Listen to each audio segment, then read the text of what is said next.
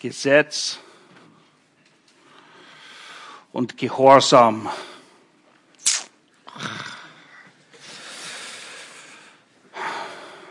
Gesetz und Gehorsam. In vielen Ohren und Herzen Reizwörter. Oder? Auch unter Christen.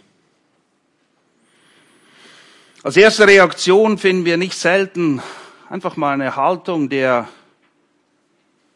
Ablehnung, Relativierung, eine Rechtfertigung, warum man das nicht so eng sehen muss oder es eigentlich nicht bedeutet, was es doch ganz klar bedeutet. Generell einfach eher eine negative Reaktion, ein ungutes Gefühl. Wir lassen uns nicht, nicht gerne etwas sagen. Egal von wem. Ist einfach so. Gehorchen? Aber das muss nicht sein. Vor allem bei Kindern Gottes sollte es definitiv nicht so sein. Ganz im Gegenteil. Und warum? Warum muss, soll, nein, eigentlich darf es nicht so sein? Ganz einfach. Wir reden nicht von irgendwelchen Gesetzen. Ja, ich gebe euch recht, es gibt eine Menge, was ist ein nettes Wort? Eigenartige Gesetze, okay? Wo man wirklich denkt, was in aller Welt soll das? Aber davon reden wir hier ja nicht. Wessen Gesetz, von wessen Gesetz reden wir, dass es zu halten gilt? Gottes Gesetz. Und wer ist es, dem wir gehorsam sein sollen? Irgendeinem Diktator oder dem guten Hirten? Sind wir denn Gesetzlose? Interessiert uns das alles nicht? Kann jeder tun und lassen, was er will. Hochlebe die Anarchie, ist das unser Motto? Wieso? Wieso nur tun wir uns oft so schwer zu hören? Schwerhörig sind wir manchmal. Es fällt uns schwer zu hören. Und zwar auf den, der alles weiß und alles versteht, der gerecht und heilig ist, gnädig und barmherzig und das immer vollkommen zu jeder Zeit, der alles immer richtig macht und bei all dem nur unser Bestes verfolgt, nur nicht gute, die besten Absichten hat für uns. Auch mit seinen Geborenen Liebe liebt. Und diese Liebe, und der uns mit vollkommener Liebe liebt. Und diese Liebe unter Beweis gestellt hat. Von ihm reden wir. Auch da sind wir nicht selten mit Schwerhörigkeit geschlagen. Ich hoffe wirklich, dass mittlerweile wir uns einig geworden sind, dass das Gesetz, das Gesetz ist nicht wirklich das Problem, sondern die Probleme im Kontext der Bergpredigt entstehen vor allem da, wo das Gesetz verdreht wird, entstellt wird. Oder wie es Paulus im Timotheusbrief eben sagt, wo es nicht gesetzmäßig, sprich mit der Absicht mit der es eigentlich gegeben wurde, angewandt wird. Wenn aber, oh, und wenn ist ein ganz wichtiges Wort in diesem Bezug, wenn das Gesetz jedoch richtig gelehrt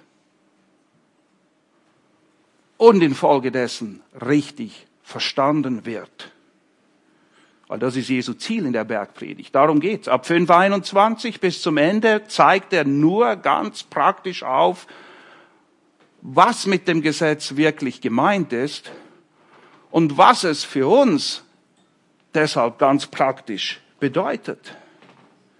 Und er tut das, damit es richtig angewandt wird und wenn es richtig angewandt wird, erinnert ihr euch, absolut zentral, 1 Timotheus 1.5, das Endziel aller Unterweisung, das Endziel, das, worum es unterm Strich geht, Bilanz, summa summarum, ist was? Liebe.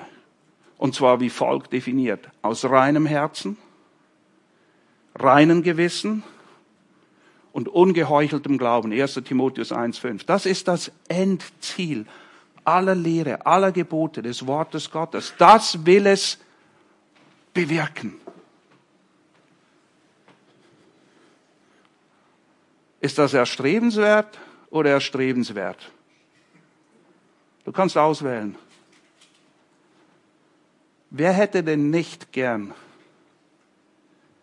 ein reines Herz? Ein reines Gewissen. Und schaut sich am Morgen in den Spiegel und muss nicht sagen, Heuchler. Elende Heuchler. Diese Dinge sind gut. Und sie sind das Resultat eines richtigen Verständnisses und die richtige Reaktion auf das Gesetz, auf das gesamte Wort Gottes. Ich will euch heute viele, wirklich viele, echt viele, gute, triftige, und es gibt noch viel mehr Gründe nennen, warum Gesetz und Gehorsam durch und durch gut sind, erstrebenswert sind. Und das ist auch der Titel der Predigt, warum Gesetz und Gehorsam durch und durch gut sind. Warum Gesetz und Gehorsam durch und durch, lückenlos, immer gut sind.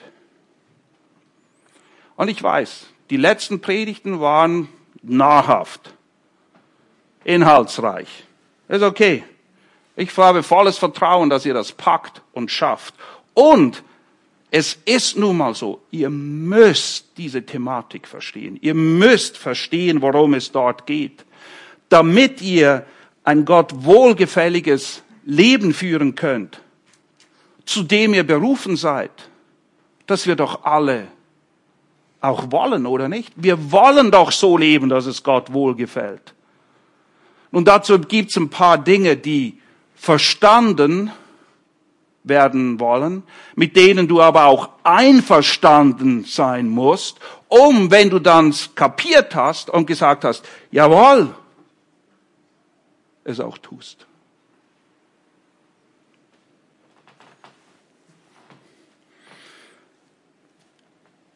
Es werden viele Gründe sein. Aber vorweg, warum mache ich das, um euch aufzumuntern. Ich weiß, Gesetz und Gehorsam, es geht uns allen gleich. Gesetz und Gehorsam. Echt?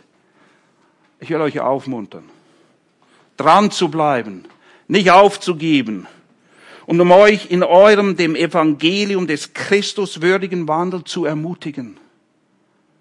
Das ist unsere Berufung, würdig des Evangeliums des Christus zu wandeln. Und es werden nun, das ist zumindest die Absicht. Mal schauen, ob wir es schaffen. Es sind 20 plus Gründe. 20 plus Gründe. Falls euch irgendwann die Hand abfällt, ich kann euch die Bibelstellen schicken. Okay? Aber sucht trotzdem. Bleibt dran. Es lohnt sich wirklich.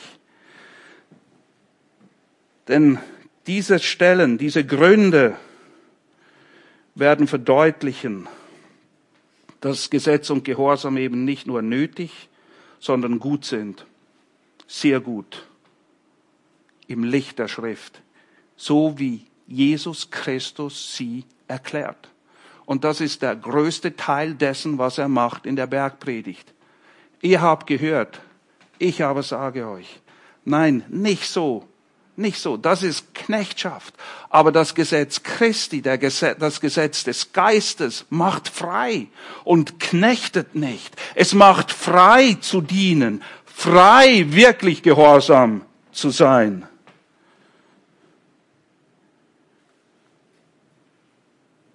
Wer also dem Gesetz gehorsam ist, das ist die einleitende das einleitende Motto zu allen Punkten. Wer dem Gesetz gehorsam ist, der offenbart oder beweist dadurch auch Folgendes.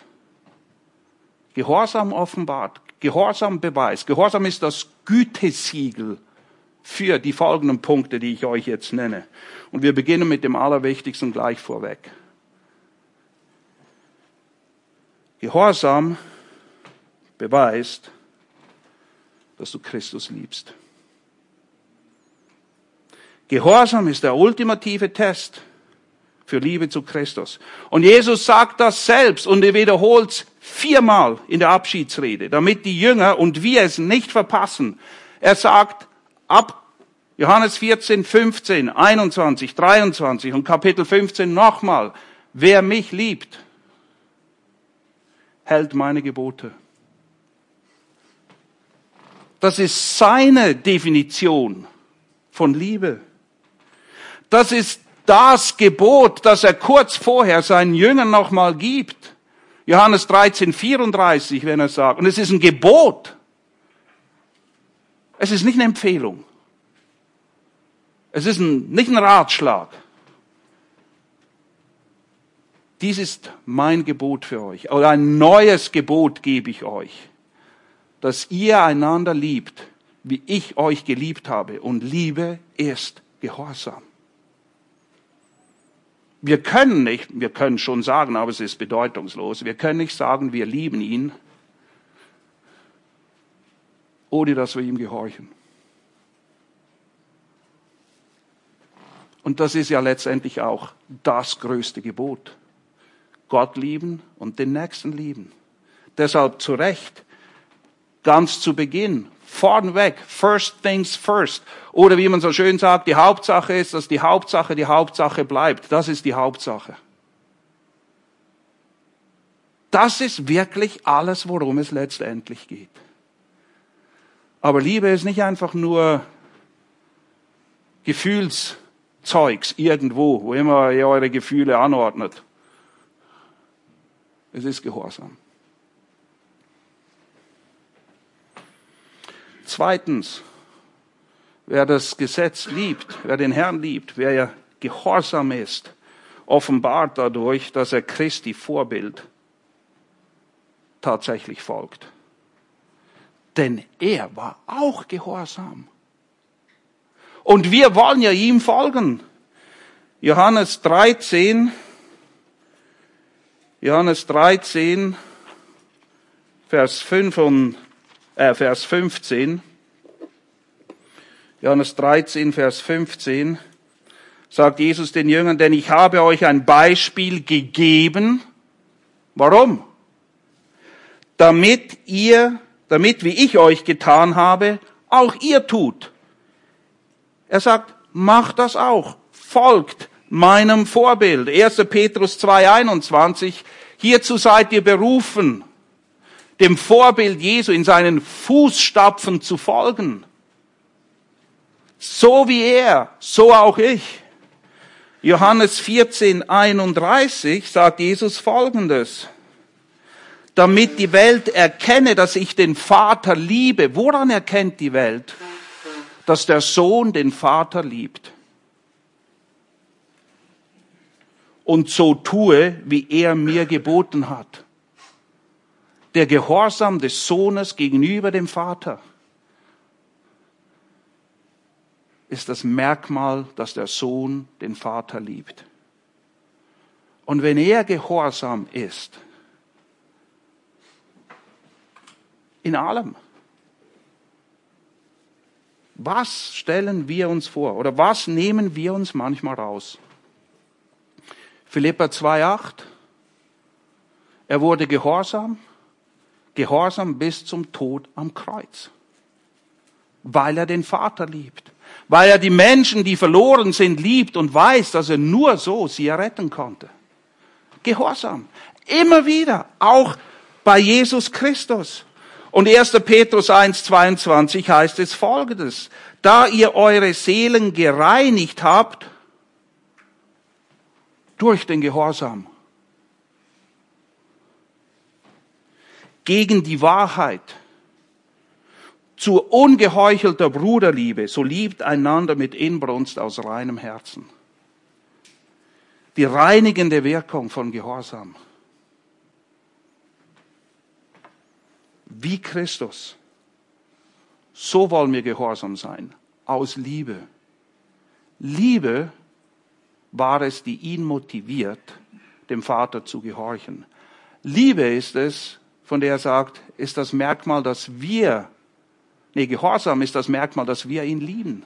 Nicht einfach Dienst nach Vorschrift. Ist wichtig, wirklich. Liebe soll Gehorsam antreiben. Drittens, wer das Gesetz befolgt, offenbart dadurch auch, dass er sein Wort wirklich liebt. Der Psalmist im Psalm 119 bringt seinen Ausdruck der Liebe zum Wort Gottes gegenüber zum, er bringt das zum Ausdruck und bittet, dass er es auch tun möge. Oder wie es Johannes sagt in 1. Johannes 3, Vers 18, Brüder, lasst uns nicht lieben mit Worten, Lippen allein, sondern in Tat und Wahrheit. In Tat und Wahrheit. Wort und Wandel. Lehre und Leben. Die zwei gehören zusammen. Die Taten des Gehorsams müssen sichtbar sein, wenn wir sagen, dass wir das wirklich glauben, was hier steht. Das ist nicht eine philosophisch-theologische Geschichte, die wir irgendwie in unserem Kopf einfach nur bewegen, sondern es müssen Handlungen folgen. Handlungen. Wer sein Wort liebt, beweist das, indem er dem Wort, das Christus selbst ist, gehorcht. Viertens, wer dem Gesetz gehorsam ist, beweist, dass er das Evangelium verstanden hat. Denn im Römerbrief, vielleicht habt ihr ihn noch in Erinnerung, Paulus sagt, so viel an mir liegt, komme ich gerne zu euch und bringe euch das Evangelium, Kapitel 1. Und Kapitel 1 und Kapitel 16, Anfang und Ende des Römerbriefes, sind wie in einer Klammer. Und was ist die Klammer, wo Paulus beschreibt, was denn sein Ziel ist? Erinnert ihr euch noch? Ganz am Anfang, 1,5, zweitletzter Vers, Römer 16, 26. Er bringt Evangelium mit der Absicht, dass was passiert. Glaubensgehorsam. Glaubensgehorsam bildet die Klammer. Das Evangelium soll geglaubt und man soll ihm gehorchen. Es soll nicht nur geglaubt werden. Wer es glaubt, gehorcht ihm. Er ist gekommen, wie er sagt, um Glaubensgehorsam aufzurichten. Das ganze Kapitel 6 im Römerbrief Darum geht es darum. Und auszugsweise Römer 6, 5 bis 17 stellt er nochmal klar, dass wir kapieren und will eigentlich sagen, habt ihr denn nicht verstanden, wie die Sache mit Gnade, Gesetz und Gehorsam funktioniert? Hört mal zu, was er sagt. Römer 6, Vers 15. Was nun? Was nun? Sollen wir sündigen, weil wir nicht unter Gesetz, sondern unter Gnade sind. Das sei ferne. Wisst ihr nicht? Wisst ihr nicht? Seid ihr so unverständlich? Habt ihr nicht begriffen, wozu das Gesetz dient? Wie Gnade, Gesetz und Gehorsam zusammenpassen?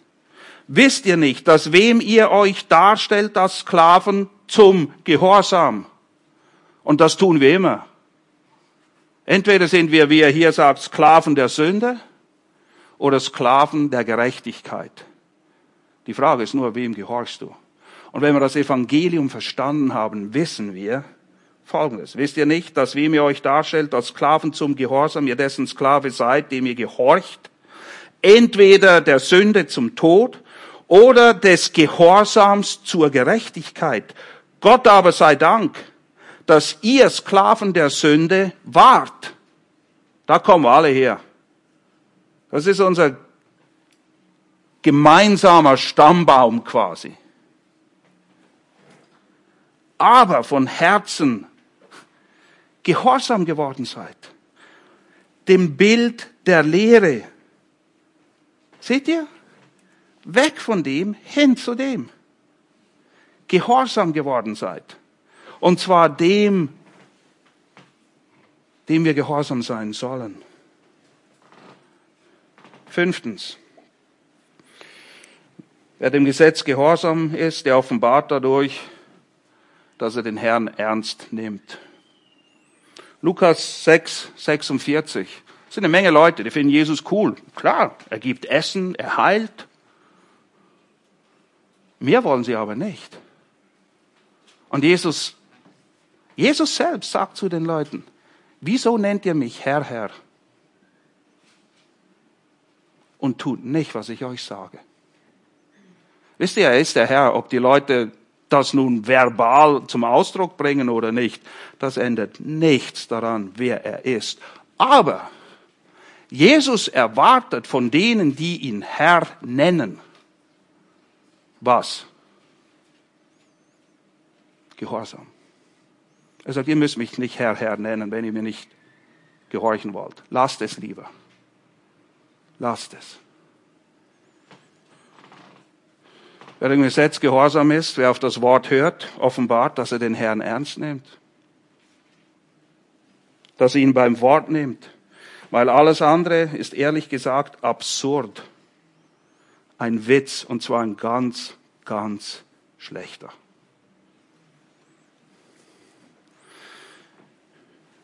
Wer dem Gesetz gehorcht, offenbart, dass er ein fruchtbares und nicht furchtbares Leben es soll fruchtbar, nicht furchtbar sein, führen will. 2. Petrus 1, 3 bis 8. 2. Petrus 1, 3 bis 8.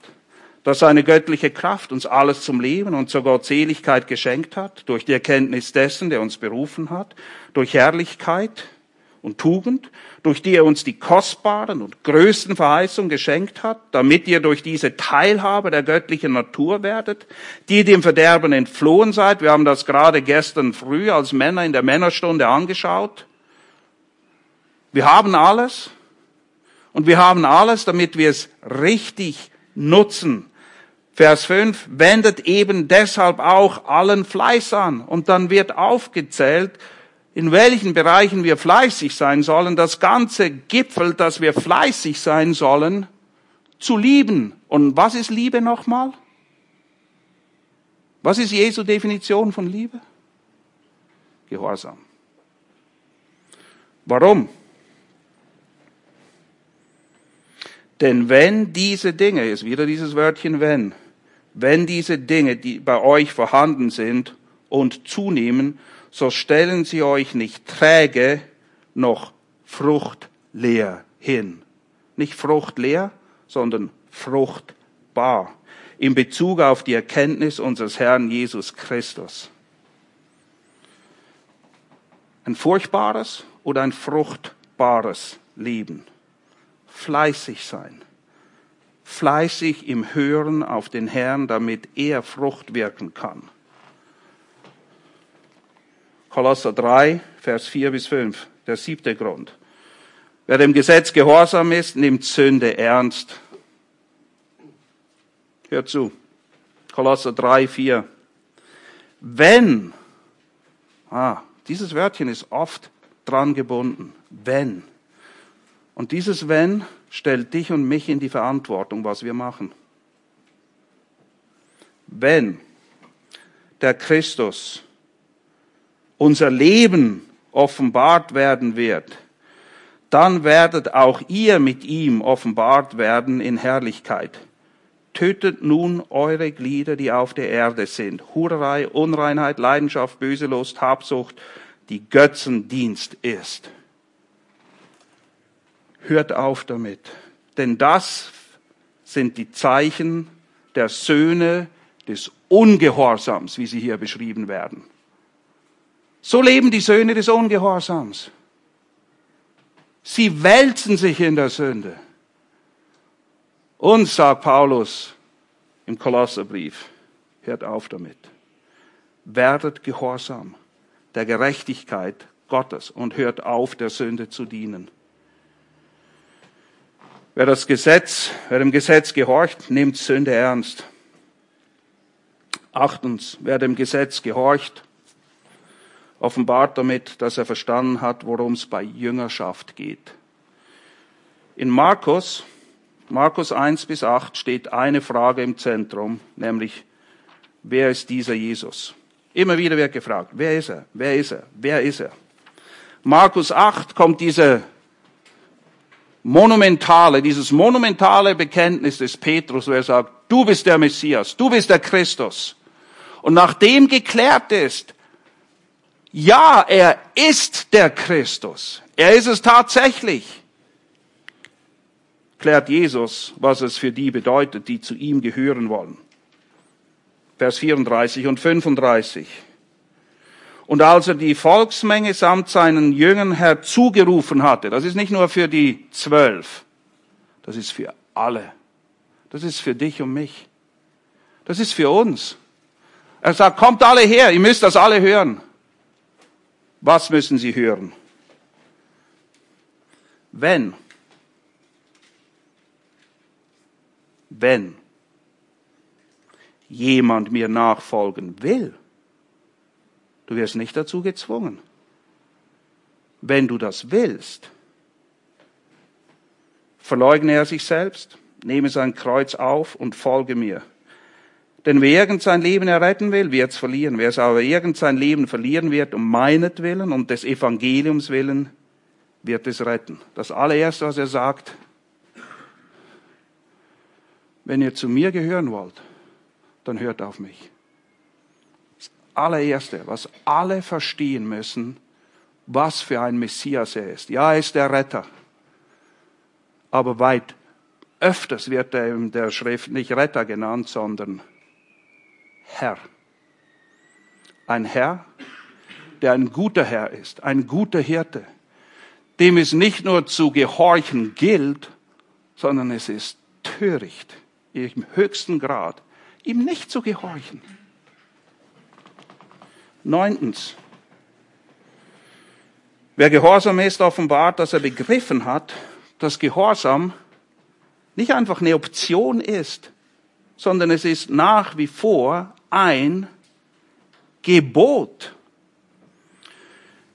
Matthäus 28, 18 bis 20, wie nennen wir das? Wie sagen wir dem?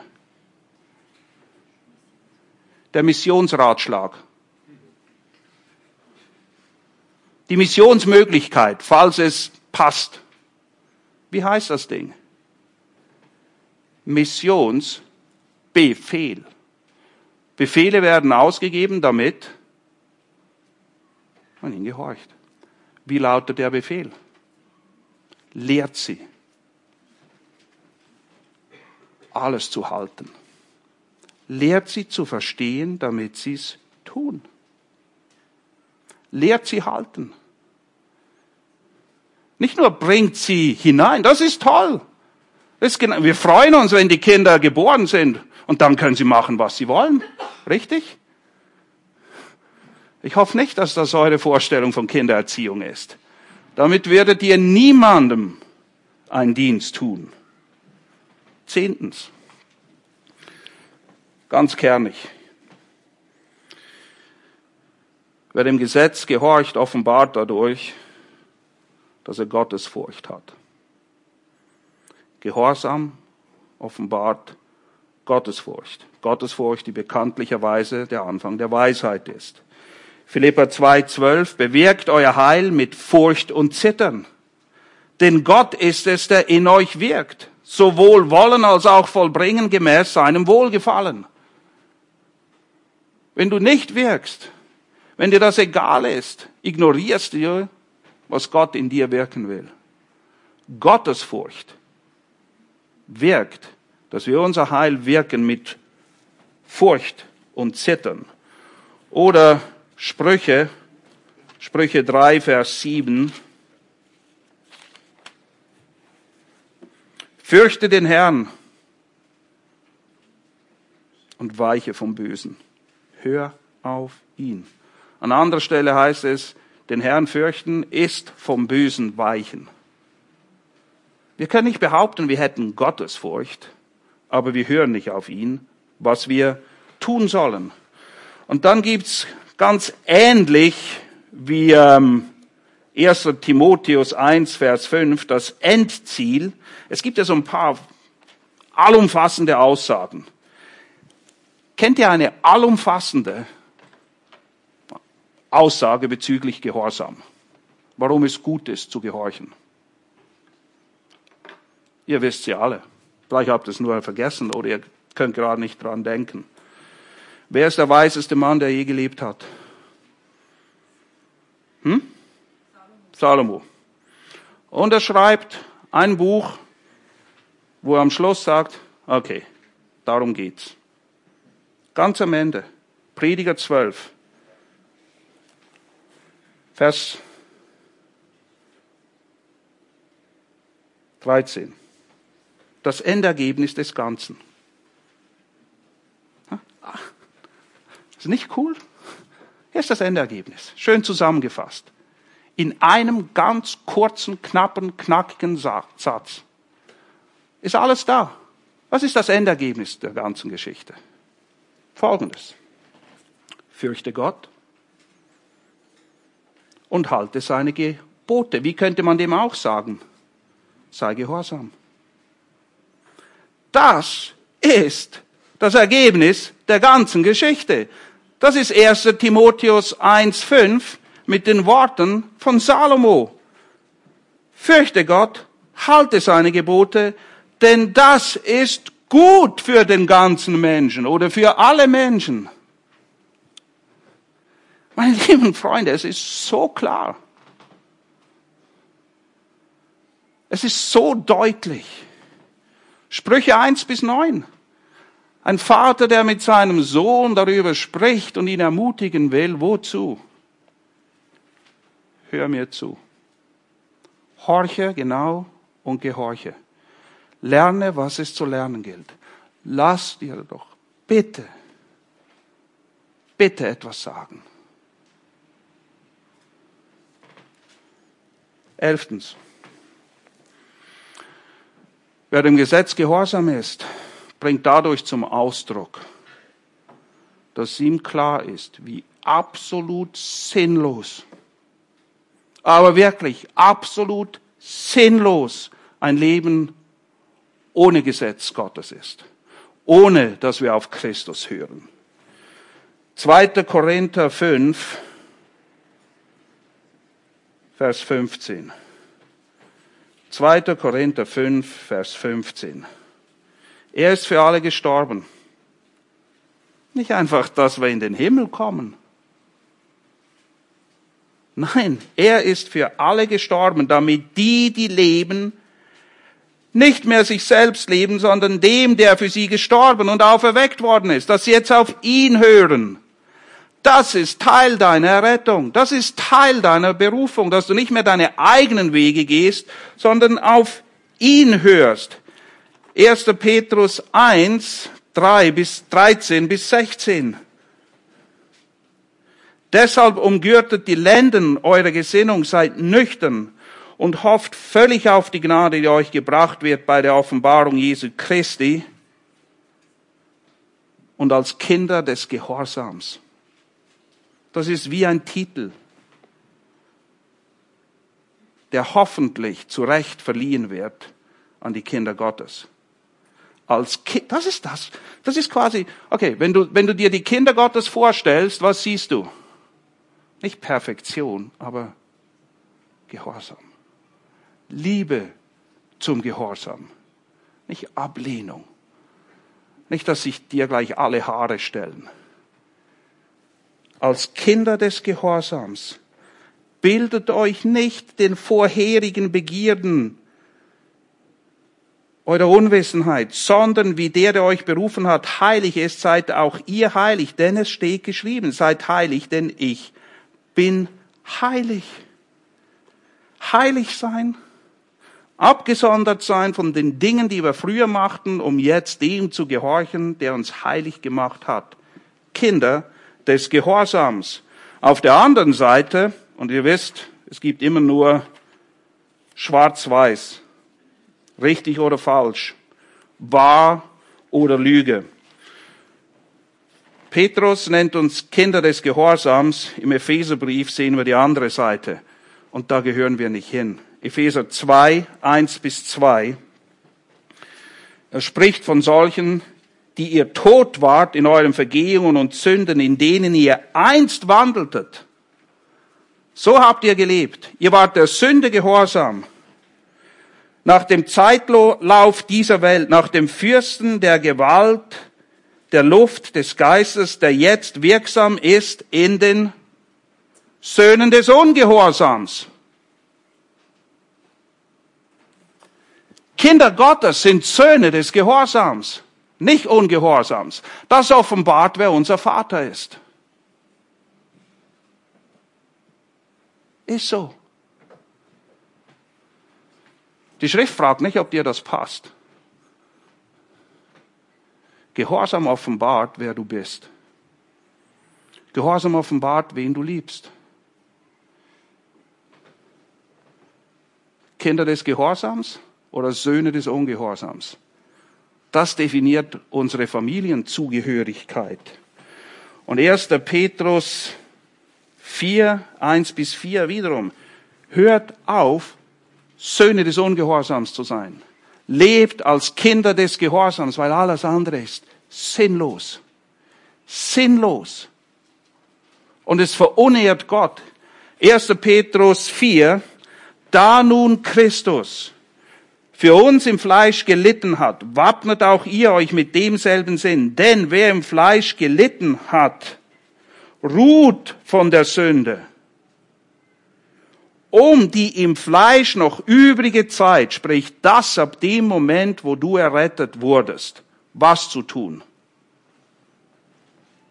Nicht mehr den Begierden der Menschen zu dienen, sondern dem Willen Gottes zu leben. Wenn du Gottes Willen lebst, wie könnte man das auch nennen? Ich weiß, es ist eine schwierige Frage. Gehorsam. Er sagt, hört auf, so zu leben wie früher. Denn die vergangene Zeit ist genug. Es reicht wirklich. Es ist mehr als genug, was ihr euch geleistet habt. Bis zu dem Zeitpunkt, wo ihr es nicht besser wusstet, wo ihr auch keinen Glauben hattet. Aber es reicht. Hört auf denn die vergangene Zeit ist genug, den Willen der Nationen vollbracht zu haben, indem ihr wandeltet in Ausschweifungen, Begierden, Trunkenheit, Schwelgereien, Trinkgelagen, frevelhaften Götzerdienerei, wobei es sie befremdet, dass ihr nicht mehr mitlauft zu demselben Treiben.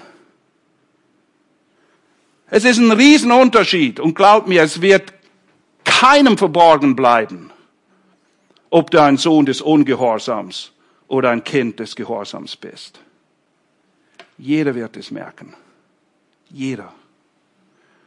Und Petrus sagt, hört auf. Hört auf, in euren alten Wegen zu gehen. Es reicht. Und es ist so sinnlos. So sinnlos. Wir sind erst bei Punkt 12. Und das sind nicht alle. Es gibt viel mehr. Ihr überlebt das. Ist okay. Ich hoffe, ihr werdet es nie wieder vergessen nach dieser Predigt. Jakobus 1, 22. Und wisst ihr, die Schrift spricht so deutlich. So deutlich. Jakobus, und es ist überall. Alle sagen das Gleiche. Jakobus sagt so, seid aber Täter des Wortes und nicht allein Hörer, weil Punkt 12 ist, wer dem Gesetz gehorsam ist offenbart, dass er sich nicht selbst betrügt.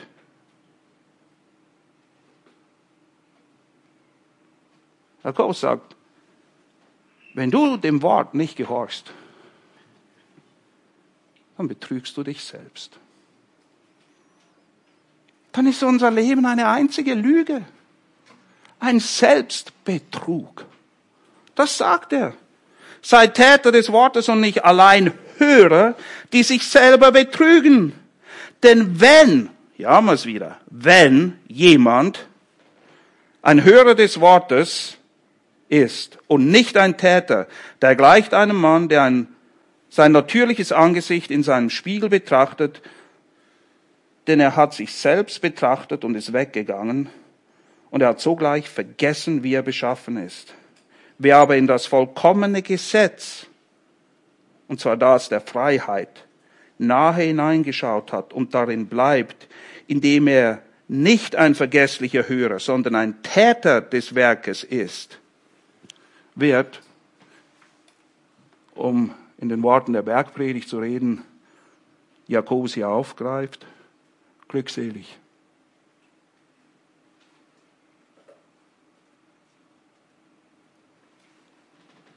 Darin liegt Glückseligkeit. Die fällt dir nicht einfach vom Himmel in den Schoß. Vergiss es. Vergiss es.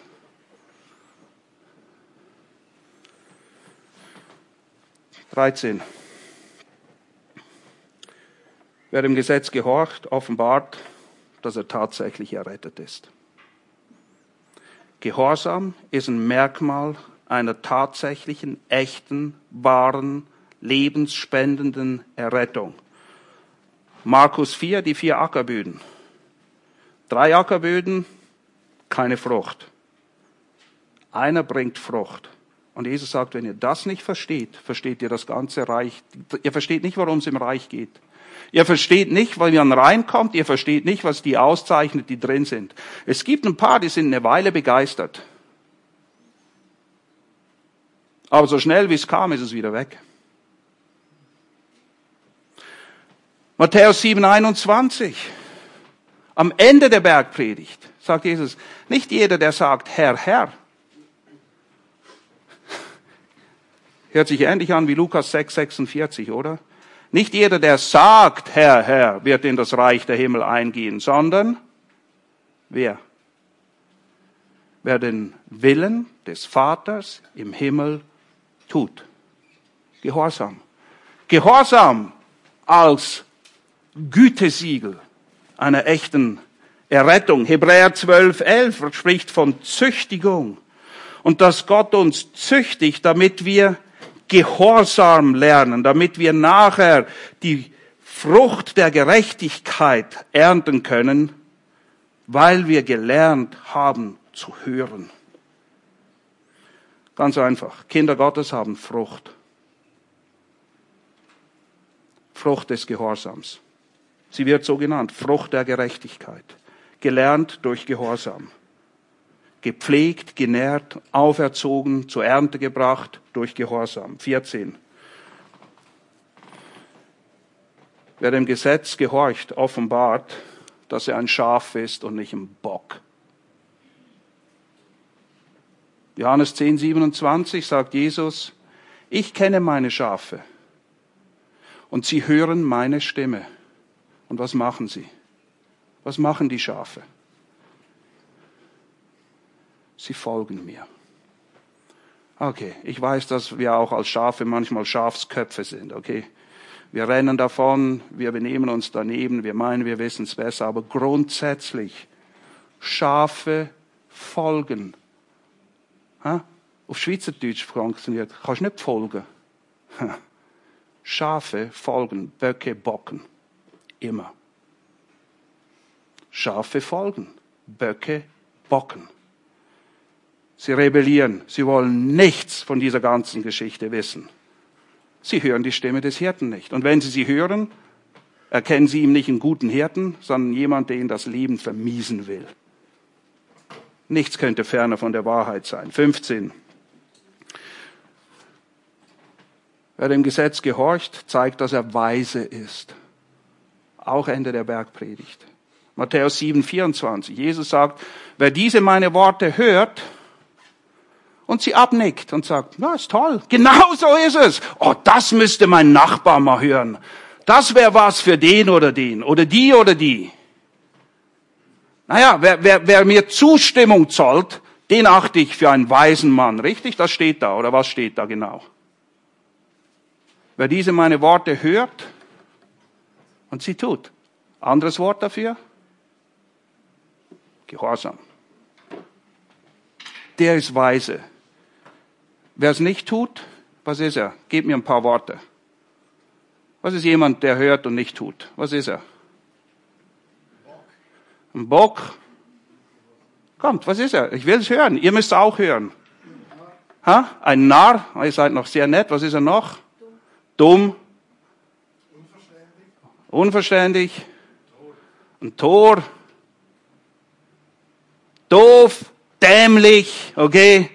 Ja, es ist so. Es gibt nichts Dämlicheres. Und die größten Toren sind die, die es dauernd hören und nicht tun. Das sind mit Abstand die größten Toren. 16.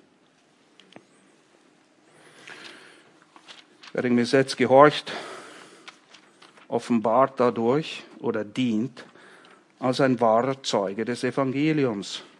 Am Ende des Römerbriefes sagt Paulus Folgendes. Römer 16, Vers 19.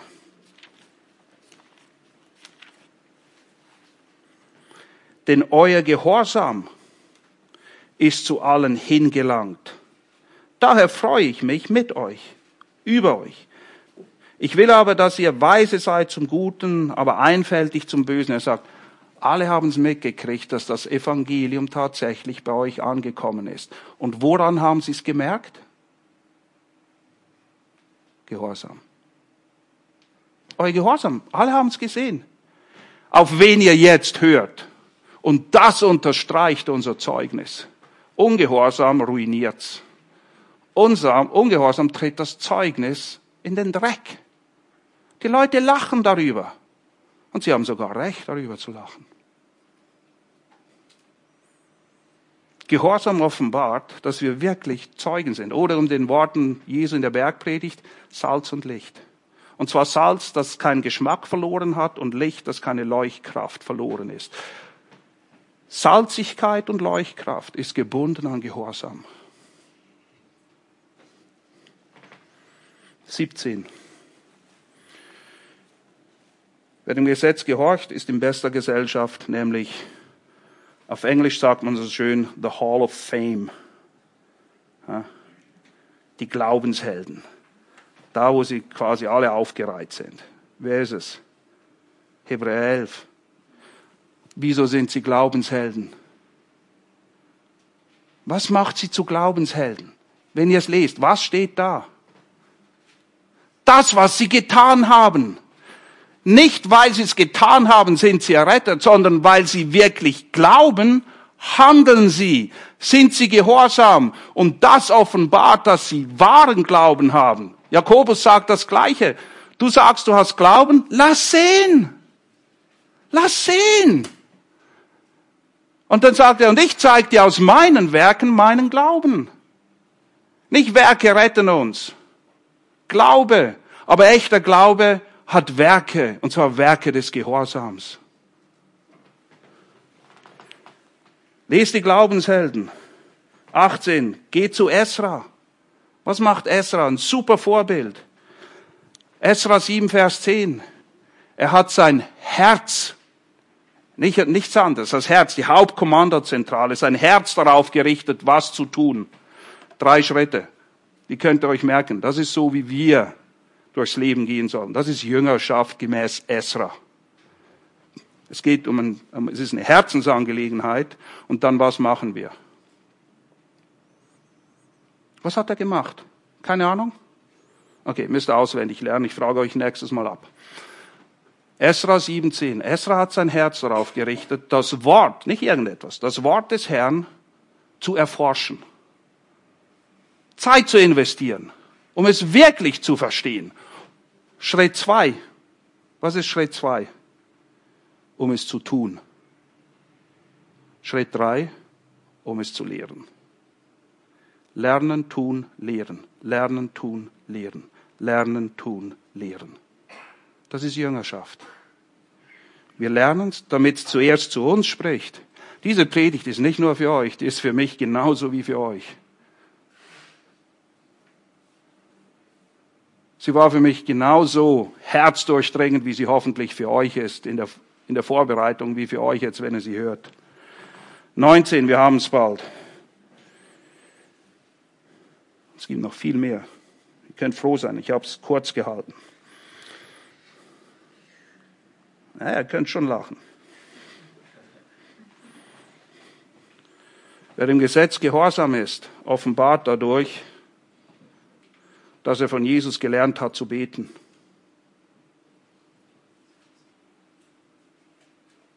Wisst ihr, wir müssen nicht nur kommen, Herr, lehre uns beten. Ja, aber nicht so. Nein, nein, ich will was anderes. Hier ist mein Vorschlag, was ich lernen möchte von dir, wie man betet. Vergiss es. Er bestimmt. Wenn wir im Gehorsam leben, haben wir gelernt zu beten, wie Jesus es uns beibringt. Dein Wille geschehe, nicht mein Wille. Das sollen wir beten. Was beten wir da? Du entscheidest. Du bestimmst. Ich gehorche. 20. Wer gehorsam ist, offenbart dadurch, dass er weiß, wie Segen fließen kann. Habt ihr gerne Segen? Ja? Ich auch. Wollt ihr, dass der Segen zu euch kommt, um dann zu anderen zu fließen? Ich auch. Wie funktioniert's? Epheser 6, 1 bis 3. Kinder sollen ihren Eltern gehorchen. Warum? Das ist die erste Verheißung.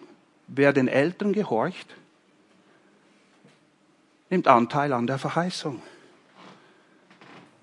Hier ist der Punkt. Wir sind alle Kinder, richtig? Wir haben einen Vater im Himmel. Wir haben auch Eltern. Oder wir haben ein Eltern. Das war jetzt in Bezug auf den 9. Februar politisch super korrekt. Wir haben ein Eltern. Nein, wir wollen nicht politisch, wir wollen schon korrekt sein, aber wir sind lieber biblisch akkurat, okay? Wir haben einen Vater, wir sind seine Kinder. Und das gleiche Prinzip gilt für uns als Kinder Gottes, wie es im physischen gilt, für die Kinder gegenüber ihren Eltern.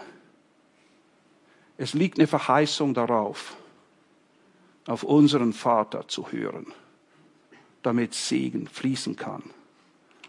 Am Ende von 5. Mose siehe, ich lege euch vor, Segen und Fluch, entscheidet euch. Auf wen hört ihr? Was nehmt ihr euch zu Herzen? Der Segen fließt auch in ganz anderer Weise. Wir gehen nochmal zu Johannes 14. Das ist, als ich das gesehen habe, puh, Johannes 14, 21, hört mal zu. Wer meine Gebote hat und sie hält, der ist es, der mich liebt. Nicht genug.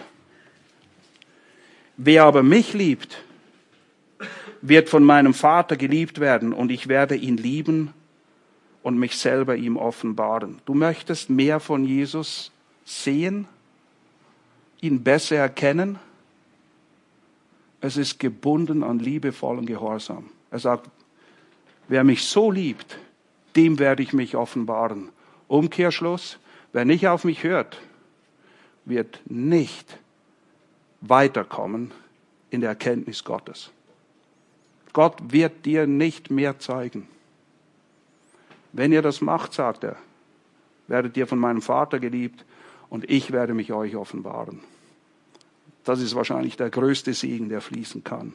Wiederum gebunden an Gehorsam. 21, nachher kommt nur noch einer. Wer gehorsam ist, zeigt, dass er sich seiner Verantwortung bewusst ist. Ein Vers, der in vielen Häusern hängt. Welcher Vers hängt wahrscheinlich in den meisten Häusern? Ich aber mein Haus. Wir wollen dem Herrn dienen. Gut so. Aber es ist eine Entscheidung. Du trägst die Verantwortung. Wem dienst du? Überlegst dir gut. Ja, du trägst die Verantwortung. Wem dienst du? Auf wen hörst du? In der Schrift werdet ihr immer wieder sehen, die Leute werden immer wieder vor diese Entscheidung gestellt. Und wir tragen die Verantwortung dafür.